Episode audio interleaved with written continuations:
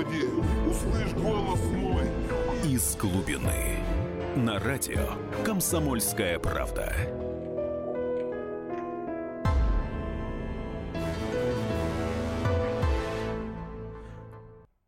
Здравствуйте, меня зовут Егор Холмогоров, и на радио «Комсомольская правда» мы будем с вами, видимо, раз в неделю, если Господь благословит наше начинание, обсуждать самые разные вопросы политики, экономики, культуры, если хотите, даже литературы, кино и светской жизни. Ну, все это мы будем делать со вполне определенной точки зрения, потому что если вы наберете где-нибудь Википедию на фамилию Холмогоров Егор, вы узнаете, что перед вами сидит страшный русский националист, страшный православный клерикал, идеолог всякого там консерватизма и, и, и так далее. И, соответственно, наш взгляд будет на эти события, ну, в основном с этой точки зрения. Я думаю, что у нас есть определенное количество аудитории, которые уже знают, кто я такой, потому что, например, читает меня периодически в «Комсомольской правде». Есть те, кто, может быть, слушал меня на других радиостанциях и хотят перейти сюда. Ну, в любом случае вы можете звонить, задавать свои вопросы. Наш студийный номер телефона 8 800 297 02. Можно туда же отправлять смс насколько я понимаю. Есть WhatsApp 7 967 297 02. Можно еще писать вот туда.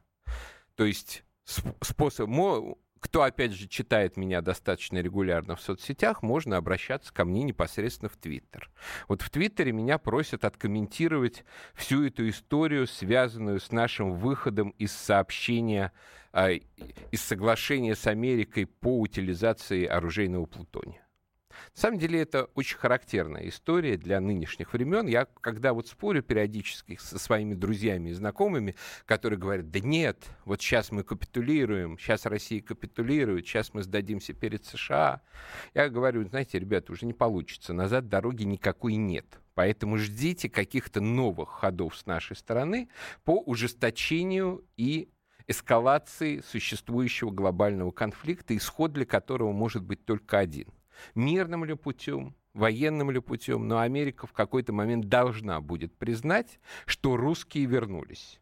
В конечном счете даже вот Майкл, Майкл Пенс, который сейчас идет в качестве вице-президента у а, Дональда Трампа, а, в американской компании тут придумал некую пословицу про русских, но она на самом деле, при том, что она придуманная, очень характерная, что русский медведь никогда не умирает, он только впадает в спячку. Вот американцам необходимо сейчас осознать, что русский медведь, может быть, и впадал в спячку, но вот он из нее уже выходит. Причем выходит не очень довольный жизнью, не очень довольный тем, что без него происходило в лесу, не очень довольный с тем, как, как с ним обращались, пока эта спячка длилась. И Несомненно, сейчас количество тех проблем, которые создаст американскому гегемону во всем мире, России будет множиться. А наше сбрасывание из себя, из себя всевозможных пут, которые вокруг нас нагородили за последние десятилетия, тоже будет продолжаться по нарастающей. Но в числе этих пут вот, достаточно важное место занимало так называемое ядерное разоружение. Что это такое было? Это Россия в одностороннем порядке разруша... Э, э, разоружалась перед Россией, то есть перед Америкой, а в то время как Америка, ну, вяло такое что-то имитировала. Вот знаете, вот э, мы всерьез, скажем, разбирали ракеты, утилизовали их содержимое. Периодически было такое позорное соглашение совершенно по а, оружейному урану гор Черномырдин как понимаете, в какие еще времена заключенная, мы по сверхнизкой цене продавали этот уран для США. То есть фактически мы разоружались, при этом еще кормили американскую экономику. Соглашение по плутонию было более выгодное. Мы по в равных долях этот оружейный плутоний сокращали. При этом нам есть его куда девать. У нас есть заводы по переработке его в топливо для АЭС. То есть таким образом мы, в общем-то, за счет этого поддерживали нашу атомную энергетику. А у американцев такого не было. Всему случаю они решили просто, а давайте мы будем этот же оружейный плутоний захоранивать. Специальные контейнеры, специальные кладбища для радиоактивных материалов, все такое. Но только есть одна проблема. Она состоит в том, что с этих кладбищ этот плутоний можно достать, переработать еще раз и, сло, и, сно, и, снова использовать для я, изготовления ядерного оружия. То есть это, в общем-то, была не очень честная со стороны американцев игра, потому что, ну, мы, мы работаем как бы на себя, на свои интересы, но при этом честно разоружаемся. Они просто, они просто не разоружаются. При том, что нам, как понимаете, ядерное разоружение менее выгодно, чем американцам.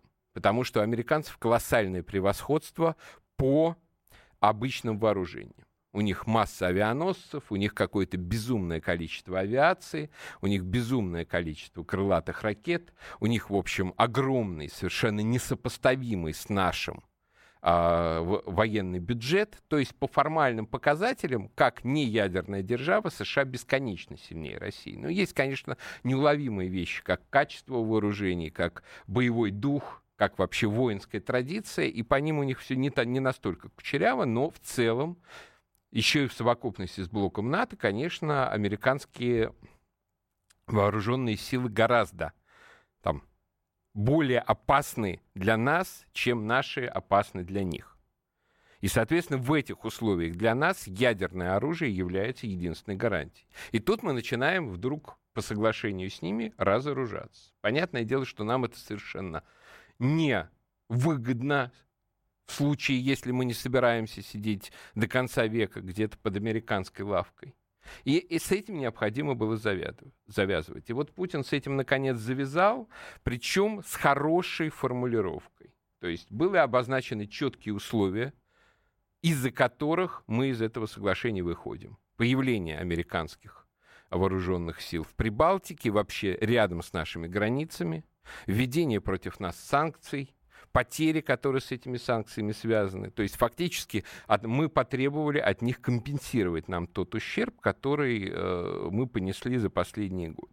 То есть американцы, наверное, в этот момент разу, разинули рот просто от удивления, потому что в таком тоне с ними очень давно никто не разговаривал. Ну, надо понимать. И понятное дело, что никакого ультиматума российского они выполнять не будут.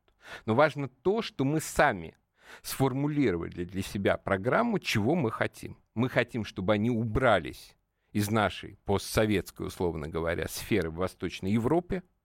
Мы хотим, чтобы они прекратили эту бессмысленную совершенно санкционную войну.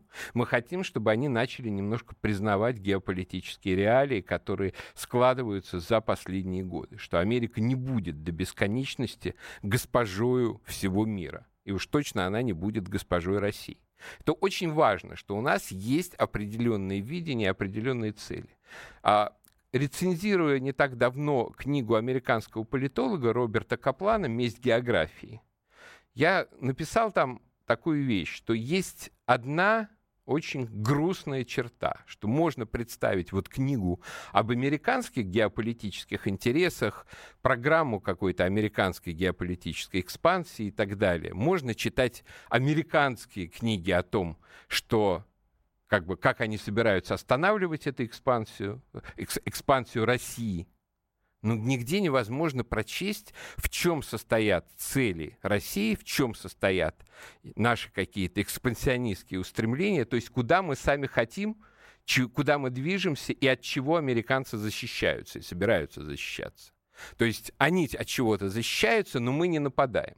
Вот сейчас начинает потихонечку складываться ситуация, когда у нас появляется собственная программа действий и собственная программа экспансии. Мы способны сформулировать внятный ультиматум. Ну, сейчас мы с вами прервемся на короткую рекламу. Не отключайтесь, пожалуйста, от нас, никуда не переключайте, если э, хотите послушать нашу беседу дальше. Так что вот до встречи.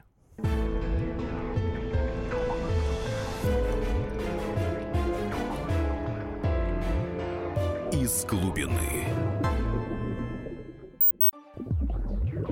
Из глубины Господи, услышь голос мой. Из глубины. На радио «Комсомольская правда».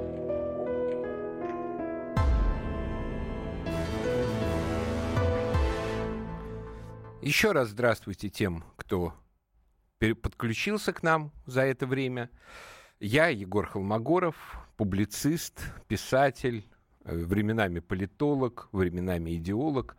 И я, надеюсь, более-менее на постоянной основе буду вести программу на радио «Комсомольская правда» в таком несколько непривычном, может быть, для меня формате часового монолога, но, тем не менее, этот монолог не совсем монолог, потому что я все равно слышу ваши отзывы, ваши приветствия а, в, в социальных сетях.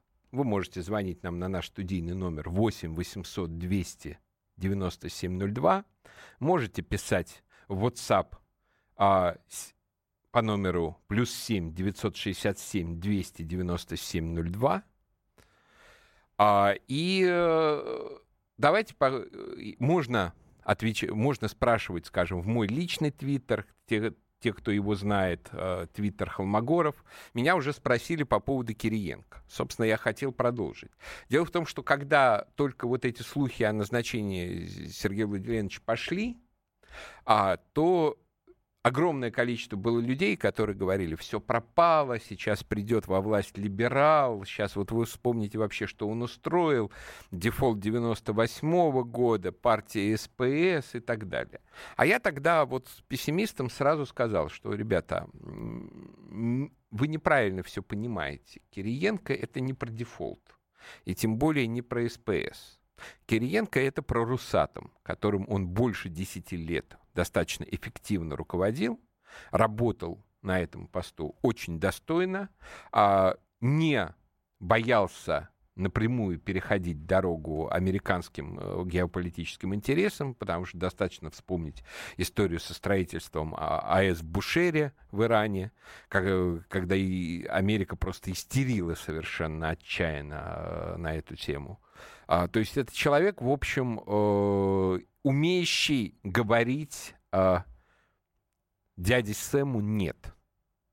Ну и для самой России, в общем, для э, Путина, я думаю, что это достаточно ценный политический кадр. Это человек, который умеет хорошо управлять. Соотве- соответственно, соответственно, а, вот у нас, говорят, есть звонок. Здравствуйте, здравствуйте, Вадим. Да, я слушаю, но я не в эфире, да? В эфире, в эфире. Да нет, я не в эфире. Ну, задавайте свой я... вопрос. Экспромтом сказать. Ну, вот тема-то это. Да я хотел с ведущим поговорить. Ну, как кажется, человек... Ну, в общем, человек не, не очень, кажется, понял, что он вышел в эфир. Вот. А, ну, продолжим про Кириенко. То есть это история именно про Росатом. То есть, знаете, сейчас очень много можно в социальных сетях почитать истории в жанре «Как я дружил с Кириенко, когда еще это не было мейн мейнстримом, какой он замечательный, как я его всегда уважал. Знаете, это всегда, когда с кем-то происходит что-то хорошее или интересное, тут же проявляется эффект Ленина и бревна. То есть, э, а вы знаете, наверное, эту историю о том, что э, с каждым годом советской власти количество мемуаров людей, которые носили с Лениным бревно на субботнике, все увеличивалось увеличивалось, так что в итоге это бревно должно было быть не меньше километра длиной. Вот здесь точно так же. Вот я с э, Сергеем Кириенко совершенно не знаком, никогда в жизни не пересекались, никогда никаких особых контактов не имели, но я знаю только одно, что в 2007 году меня прикра... пригласили в закрытый Росатомовский город Саров читать свои, в общем, довольно стрёмные лекции. А лекции назывались а, «Атомное православие», и я объяснял а, там, что для сохранения России в качестве великой православной страны нам, несомненно, нужно ядерное оружие, а для того, чтобы Россия могла это ядерное оружие производить и действительно была готова, если надо его применить, а если ты не готов применить ядерное оружие, если у тебя стоит какое-то внутреннее поза подчинения, что твоя страна твой народ, твоя независимость, они гораздо менее ценны, чем, чем жизнь человечества, то в этом случае, в этом случае, ну, ты по, просто погибнешь. Потому что надо понимать, что либо Россия, что в крайнем случае будет выбор. Либо Россия, либо весь мир. И вот человек, для которого весь мир, он менее ценен, более ценен, чем Россия, если он готов пожертвовать России во имя некого человечества. Помните, был у нас такой Михаил Сергеевич Горбачев. Вот он был готов пожертвовать всем чем угодно, включая нас с вами, ради мирового сообщества. И вы знаете, в общем, что с нами из этого получилось. Ну и я э, думаю, что э, тот факт, что в Росатомовском городе Сарове мне удалось эти лекции читать, и меня, собственно, сами ученые-атомщики с интересом большим достаточно слушали, э, говорит о том, что, в общем, ждать от Кириенко какой-то однозначно совершенно либеральный, э, либерального реванша, как говорят, я думаю, все-таки не, не стоит. Будем надеяться, что, в общем, это будет достаточно взвешенная, прагматичная внутренняя политика э, в лучших обра... с лучшими образцами, которые как бы, мы сможем ознакомиться. Так, есть еще человек на линии? Да, да, готов. Олег, готов вас слушать. Э, добрый вечер, Егор, Здравствуйте. Олег. Вы знаете, ну я, конечно, не, не такого оптимизма не питаю к этим реформаторам. Они уже не молодые. А раньше они были молодые реформаторы. Вы прекрасно знаете, как все начиналось. Как уничтожали это под руководством Сороса молодые реформаторы нашу экономику советскую. Прекрасную экономику, кстати, со всеми недостатками, но она, извините, была практически первый, второй, да, как будем считать, с э, американской, там, западной цивилизацией, правильно? Я вот, с вами... Поэтому я хочу, да, хочу сказать, э, то, что разрушено, это мы виноваты. Я уже прожил как-то немало лет, и я теперь вот анализирую это все. Я теперь вот странно слышать этих молодых реформаторов, сейчас они себя выдвигают патриотами. Вот это для меня дико. Когда уничтожали нашу экономику, когда тоже Кириенко, будучи премьер-министром, а, не отдавал ассигнования на мир, станцию мир, и затопили ее потом. Это величайшее, и это уникальное сооружение э, станции орбитальный мир. Ну и далее по списку. Это и дефолт, это и э, пирамиды госкорпораций, когда их обанкротили и скупили за гроши. Так что Олег, не спасибо. Знаю, я полностью с вами согласен в вашем эмоциональном пафосе. Я ни в коем случае не берусь быть э, адвокатом господина Кириенко. Я единственное, что замечу, что он был назначен э, премьером уже тогда, когда дефолт был неизбежен. Когда вот вся эта машина этого государственного лохотрона, она была, по сути, запущена. То есть он в данном случае оказался чисто технической фигурой, которую, в общем, в значительной степени сам э, подставили вот эти либерал-реформаторы и его сотра... и их покровители из США, и я надеюсь, что он это запомнил, потому что вообще, когда тебя подставляют, и когда тебя, можно сказать, без штанов выставляют на площади, это вот запоминается и не очень хорошее ты потом чувство питаешь по отношению к тем, как сделал. Вот я надеюсь, у него некоторое такое чувство злости в этом смысле есть. А по сути я с вами полностью согласен. То есть вся эта политика 90-х годов, это было такое чудовищное просто уничтожение нашей экономики, нашей политики, нашей ну, нашей жизни фактически, потому что люди умирали с голоду, с водки, с наркотиков, спивались и так далее. То есть я здесь с вами полностью на 200% соглашусь. Вот. Сейчас, как я понимаю, мы снова уходим на рекламу и на новости после этого. Опять же, не переключайтесь. Мы продолжим через э, несколько минут и будем говорить еще полчаса.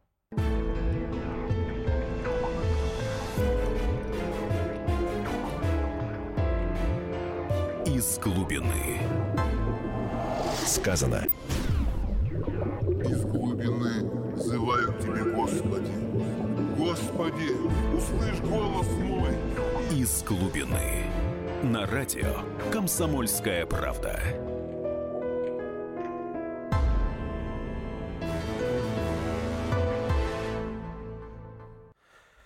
Здравствуйте еще раз. Здравствуйте отдельно тем, кто к нам присоединился только что. Мы на радио «Комсомольская правда». Я Егор Холмогоров, а публицист, идеолог, политик, писатель.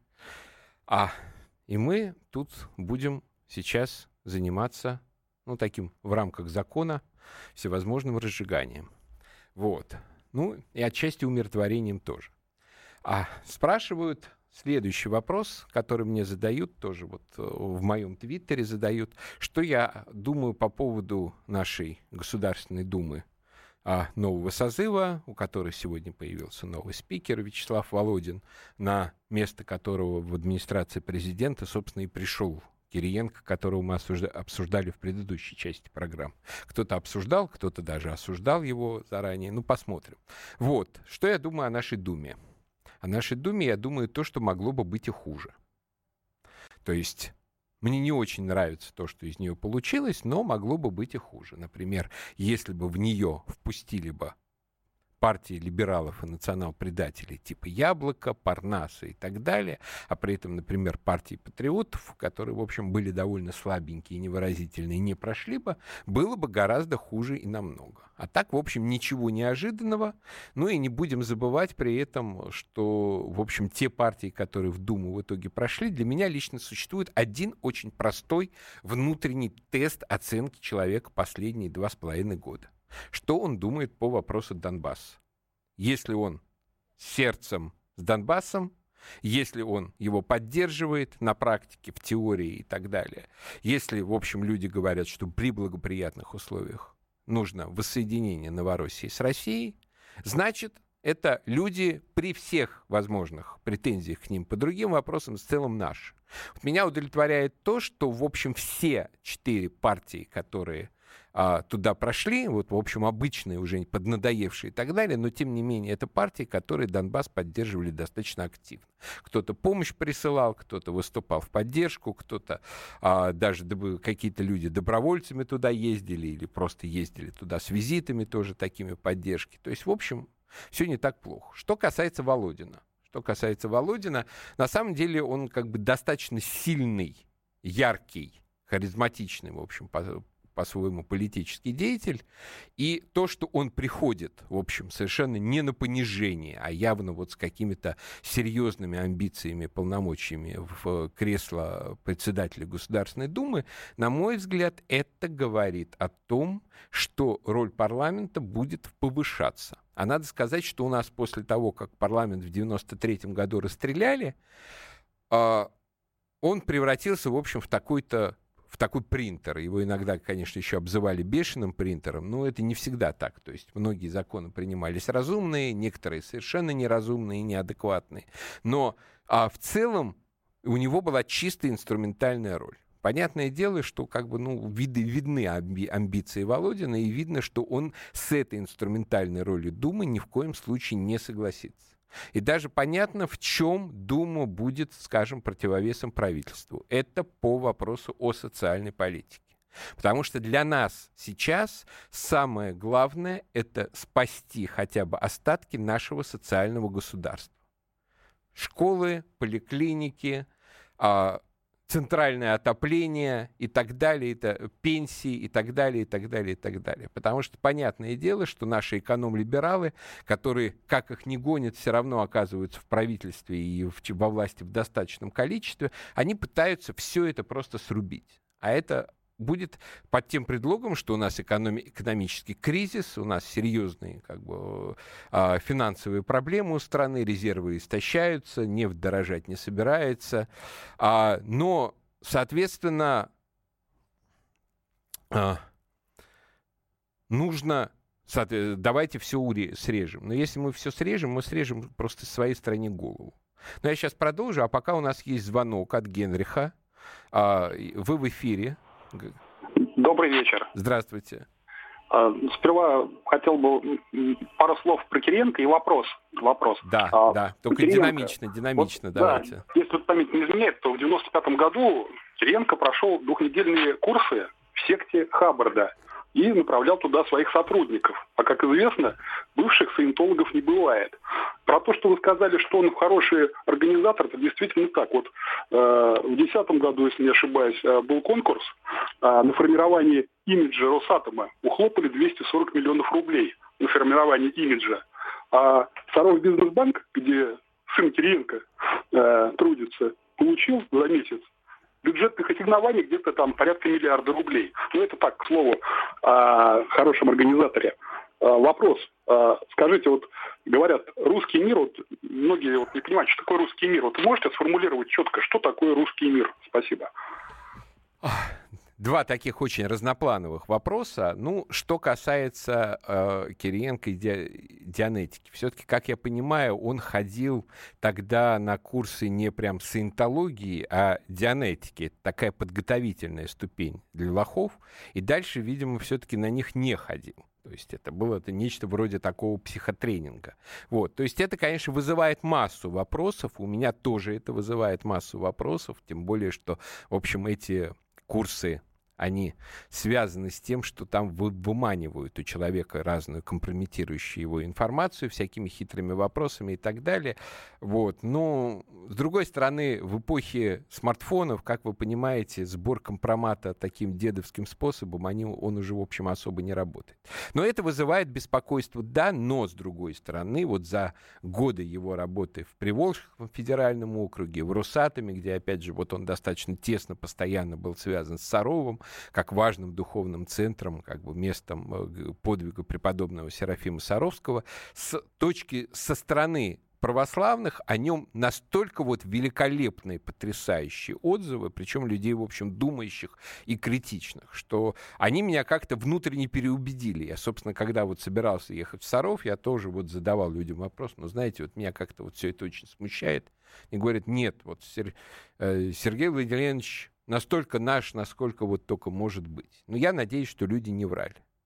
Теперь, что касается русского мира. Понимаете, это действительно такое тонкое, неуловимое, немножко оборонительное, психологически оборонительное понятие, потому что у нас отрезали у русских огромную часть нашего народа совершенно искусственными государственными границами. При развале СССР русские оказались самым крупным разделенным народом в мире. В тот момент, кажется, 25, 25 миллионов русских оказались за пределами Российской Федерации. Сейчас, конечно, часть умерла, часть переехала, но тем не менее огромный массив русских по-прежнему за пределами Российской Федерации. И чтобы вот как-то спасти вот это положение, что вот у нас все-таки есть какая-то общая среда между этими русскими, которые, скажем, в Латвии или в Таджикистане или в Азербайджане или на Украине или где-то еще, и Российской Федерации, придумали вот эту формулировку «русский мир». И вначале она была такая немножко жульническая, что типа вот, русский, не переживай, что ты живешь в другом государстве, вот, все равно есть русский мир. Но сейчас-то эта история обращается совершенно другой стороной. И не зря вот этих вот как бы свидомых патриотических деятелей государство Украина трясет от этого слова русский, русский мир. Они готовы из-за него убивать, так же, как из-за слов там, так же, как и там ватники, Колорадо, они кричат, и русский мир у них ругательство. Почему? Потому что сейчас понятие русского мира напоминает о том, что Россия возвращается. Оно напоминает о том, что русские за своим придут. Вот знаете, вот как а, в «Игре престолов» есть фраза а, «Ланнистеры всегда платят свои долги». Вот русские всегда возвращаются. Это уже, кажется, понимают абсолютно все. И вот русский мир — это то пространство, куда возвращаются русские, куда возвращается Россия, и откуда нас, в общем, никак выжить не удастся. И те, кто пытался обойтись без нас, они, в общем, могут полюбоваться на плоды своих деятельности. Они особенно поразительны в Прибалтике. То есть, понимаете, Советский Союз делал из Прибалтики настоящую такую витрину – вкладывались огромные совершенно непропорциональные деньги, при том, что тамошнее население, в общем, не было способно это все поддерживать. Это все было создано немцами в свое время, в, в эпоху Тевтонского ордена, Ливонского ордена и, а, и так далее. То есть, когда немцев изгнали, то в общем-то, прибалтийские народы не были способны все это поддержать. И вот Советский Союз, можно сказать, четыре десятилетия корячился на то, чтобы Прибалтика оставалась витриной, оставалась конфеткой. Россия ушла. Постепенно мы перестали поддерживать а, а, Прибалтии, вот, э, прибалтийские экономики. Мы стали урезать там транзит. Мы стали, а, перестали покупать их товары. В общем, сейчас мы уже даже каких-нибудь шпрот не покупаем. Насколько я понимаю, они вообще попали под наши продовольственные санкции. И мы видим, как этот регион буквально умирает. И это справедливое, на мой взгляд, воздаяние за то, что а, проводилась систематическая русофобская политика, политика дискриминации русских. Сначала этот уродливый а, механизм неграждан, потом совершенно какие-то марши СС, э, сносы памятников, а, преследование а, людей, которые выступают как бы за, за русских, э, за, за права русских э, тамошней полицией. И при этом мы наблюдаем, как в Прибалтике одновременно с этим сокращается население во всех трех странах. Они там скоро вымрут. Это скоро будет ничейная земля, если ее там неграми из Африки ЕС не, не заселят. Но в то же время это пространство, на которое имеет полное право претендовать тот самый русский мир. И вот когда возникнет вопрос, что над этим кладбищем будут ли там селиться негры из Сомали или русские, мне кажется, русские придут и вернут свое назад. Ну, а сейчас мы будем опять прервемся ненадолго на рекламу. А, оставайтесь с нами, и очень скоро мы продолжим наш диалог.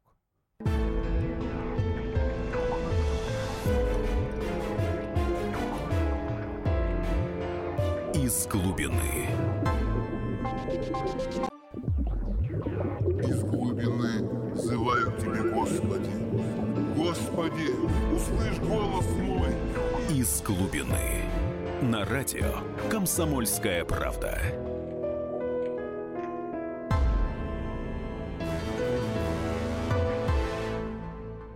Здравствуйте. А, с вами я, Егор Холмогоров публицист, писатель, идеолог, политик. Надеюсь, на более-менее регулярной основе на радио «Комсомольская правда». Мы вот такой, у нас такой часовой монолог об основных политических событиях, основных политических проблемах, которые возникают у нас за неделю. Вот. Приветствую тех, кто к нам присоединился. Нам дозвонился Александр. Здравствуйте. Добрый вечер, меня Александр зовут. Скажите, пожалуйста, Егор, отчество не знаю, извините. Э, вот сейчас, когда прошли выборы, ну, я лично голосовал э, за свою партию и так далее, но мне понравилось, что большинство в Думе получили, э, сколько, 74% Единая Россия. И хоть я и по убеждениям, скажем, левый, да, я очень доволен. Мне это почему-то напомнило, особенно выборы по одномандатным округам, что-то напоминает, что сейчас вся власть советом идет к этому. То есть люди в одномандатных округах, представители партии, э, представляют свою программу, выбираем праймерис и так далее, и так далее. И действительно лучшие из э, разных партий пошли наверх. И вот какое-то, ну нету такого какого-то ненужного разнообразия. Есть какое-то единство, и в то же время ну, шла борьба за ну, их идеи. Э... А, вот, э, ваше мнение по Ну, этому смотрите, поводу. Александр, я вообще, конечно, все-таки считаю, что парламент — это место для дискуссии. Если яркая как бы поли... партийная политика, она есть, и есть какое-то внутреннее противоречие серьезное, вот, то хорошо бы, когда бы несколько партий боролись друг с другом, вот, а не все сводилось бы к одной. Но у нас пока сложилась совершенно другая политическая система. Причем особенность этой политической системы, она как бы в чем? В том, что, например, а власть не может позволить себе, чтобы существовала такая серьезная, сильная партия еще больших патриотов, чем единороссы. Поэтому на этом фланге у нас, в общем, либо все пусто, либо представлено там Жириновским, вот каким-то таким несколько театрализованным форматом. Вот. А, соответственно, если нельзя такую партию позволить, то, значит, нельзя позволять и каких-то там отмороженных совершенно либералов во власть пропускать. Но их в любом случае, по-моему, пропускать не стоит. Соответственно, не, не может быть как бы крупной партии, более там радикальной, более патриотической, чем Единая Россия. Но получается то, что получается. Все сводится, в общем, э, в общем к одной партии. Ну, это нормально, мне кажется, это нормальный процесс, поскольку политические системы формируются не за день, не за два, за столетия столетиями, скажем, в Англии формировалась их парламентская система, и то до сих пор к ней много претензий. Поэтому, мне кажется, нужно подождать. Я, конечно, этого не увижу, но, может быть, молодые увидят гораздо более эффективный и гораздо более а, организов... организованный в хорошем смысле парламент. Так, нам еще кто-то дозвонился. Дозвонился Сергей. Здравствуйте. Я хочу вот спросить э, два вопроса, даже три вытекающие логичные, связанные друг с другом. Вот первое, для кого мы делаем реформы? Ведь объективно мы же вымираем. И э, сейчас попытка вот этого священника э, понизить возраст э, брачный, это только для того, чтобы увеличить рождаемость. Потому что человек с возрастом умеет, у него наби, э, набирается всяких проблем, ему некогда заниматься семьей. А он предлагает сначала, значит, нас поднять, чтобы мы не были замещены китайцами и южанами, так. а потом уже проводить... Да, и второй вопрос. Для, во-первых, первый, для кого мы делаем реформы? Раз. Для кого? Ведь при, мы делаем так. для будущих пришлых людей. И вторая, как мы будем делать, если у нас издержки производства настолько велики, есть климатическая экономика, вы это знаете, у нас расстояние и издержки производства климатические. Это второй вопрос. Вот, смотрите, вот. давайте я сразу начну со второго вопроса, потому что это очень известная как бы теория Паршева, что в России не может быть эффективного производства, потому что у нас слишком большие климатические издержки. Я с этим категорически не согласен. Это все наследие такой вот э, теории, экономической теории сравнительного преимущества, которую сформулировали английские экономисты э, Рикардо и Адам Смит, Дэвид Рикардо и Адам Смит, а, которая гласила, что вот есть страны, где может ну, растут бананы, а в других странах бананов расти не может, поэтому, соответственно, им бессмысленно их растить. А вот есть страны, переводя уже на современный такой стиль, в которых растут айфоны на деревьях. Айфоны, как известно, растут в Калифорнии. Там вот целые айфонные плантации стоят, и вот время от времени проходят вот такие люди, знаете, с такими специальными шестами, и снимают дозревшие айфоны с дерева. Вот. И вот эти собранные айфоны, они отправляются, соответственно, по всему миру. Ну, как вы понимаете, это не так. Современное как бы, производство, современная индустрия основана на технологиях. Технологии можно создать абсолютно любые. Главное в это как следует вложиться. Главное иметь как, как следует цель. Англичане, когда они столкнулись с тем, что у них слишком много денег уходит на индийские ситцы, они не, при том, что, ну, понимаете, что как бы ситец, там шелк, что все это хлопок, что все это лучше растет в Индии, чем в Англии. В Англии вообще хлопок не растет. Вот они вместо того, чтобы смириться и покупать индийские, индийские ситцы, они вместо этого произвели промышленную революцию и стали производить лучший текстиль в мире. Английская экономика в XVIII веке, собственно, поднялась именно на текстильной промышленности. Основные открытия, там, прялка Дженни, э, мюль-машина, там, э, э, ткацкий станок и так далее, это все было сделано именно для того, чтобы произвести совершенно сумасшедшую, не по погоде, а, перестановку, чтобы ситец начал производиться в Туманном Альбионе, вместо того, чтобы производиться в Индии. После вот этого примера всерьез говорить о климате, но если не говорить там о 90-градусных морозах, как об ограничении какой-то индустриализации, в общем-то, невозможно. Главное поставить себе цель. Главное поставить свою себе задачу а, и внедрять, внедрять, внедрять адекватные технологии, не, не жалея на это ни ресурсов, ни времени. Если это делать, если производить систематически индустриализацию, а в России нужна реиндустриализация после того, что нам наши реформаторы устроили в 90-е годы, уничтожив фактически реальный сектор нашей экономики. Но если эту индустриализацию проводить, то страна будет могущественной. Если надеяться на природные ресурсы, на там, а климат и так далее, то она будет нищей в любом случае. Да, еще дозвонился нам Владимир. Да, добрый вечер. Егор Станиславович, если можно в двух словах, тут немножко про саентологию прошло. Можете сказать, вот молодой человек пошел в саентологию, это опасно? Очень опасно. Делать? Это очень опасно. Что это надо очень делать? опасно. Как вырывать? Знаете, сейчас существуют специальные центры, которые борются, собственно, с э, сектантством. И, э, например, вот есть центр Александр Дворкина, но сейчас еще много их появилось. То есть обычно они связаны с православной церковью, но потому что для нее как бы это наиболее как бы проблемная область.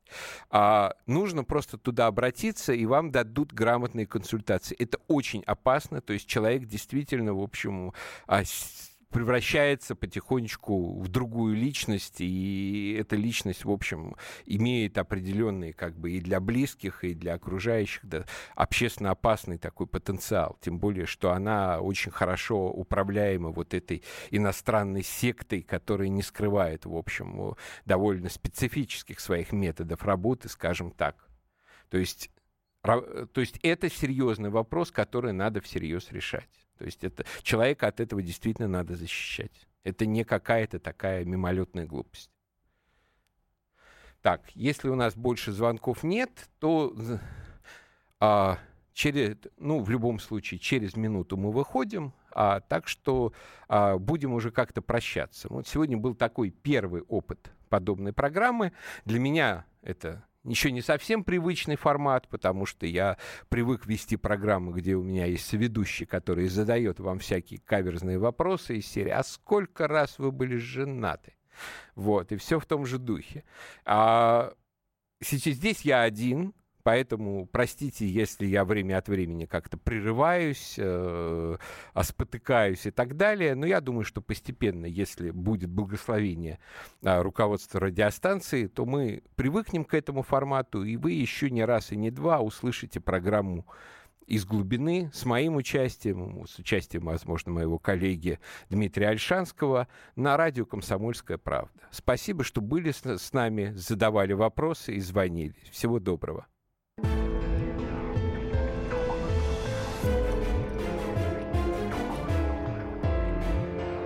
Из глубины.